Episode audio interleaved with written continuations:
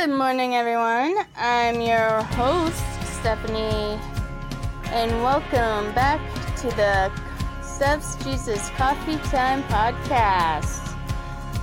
Grab your coffee, and we'll get started. Reading Psalm 138 today. And it says, Psalm 138, a Psalm of David. I will praise thee with my whole heart. Before the gods will I sing praise unto thee. I will worship toward thy holy temple and praise thy name for thy loving kindness and for thy truth, for thou hast magnified thy word above all thy name.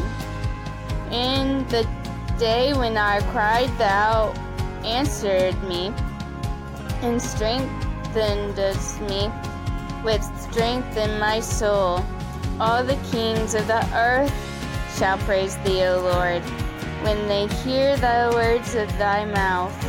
Yea, they shall sing in the ways of the Lord, for great is the glory of the Lord. Thou the Lord be high, yet hath he respect unto the lowly, but the proud he knoweth afar off. Thou I walk in the midst of trouble, thou wilt revive me. Thou shalt stretch forth thine hand against the wrath of mine enemies, and thy right hand shall save me. The Lord will perfect that which concerneth me. Thy mercy, O Lord, endureth forever. Forsake not the works of thine own hands. So you see, friends, we need to be always praising the Lord every hour of every day.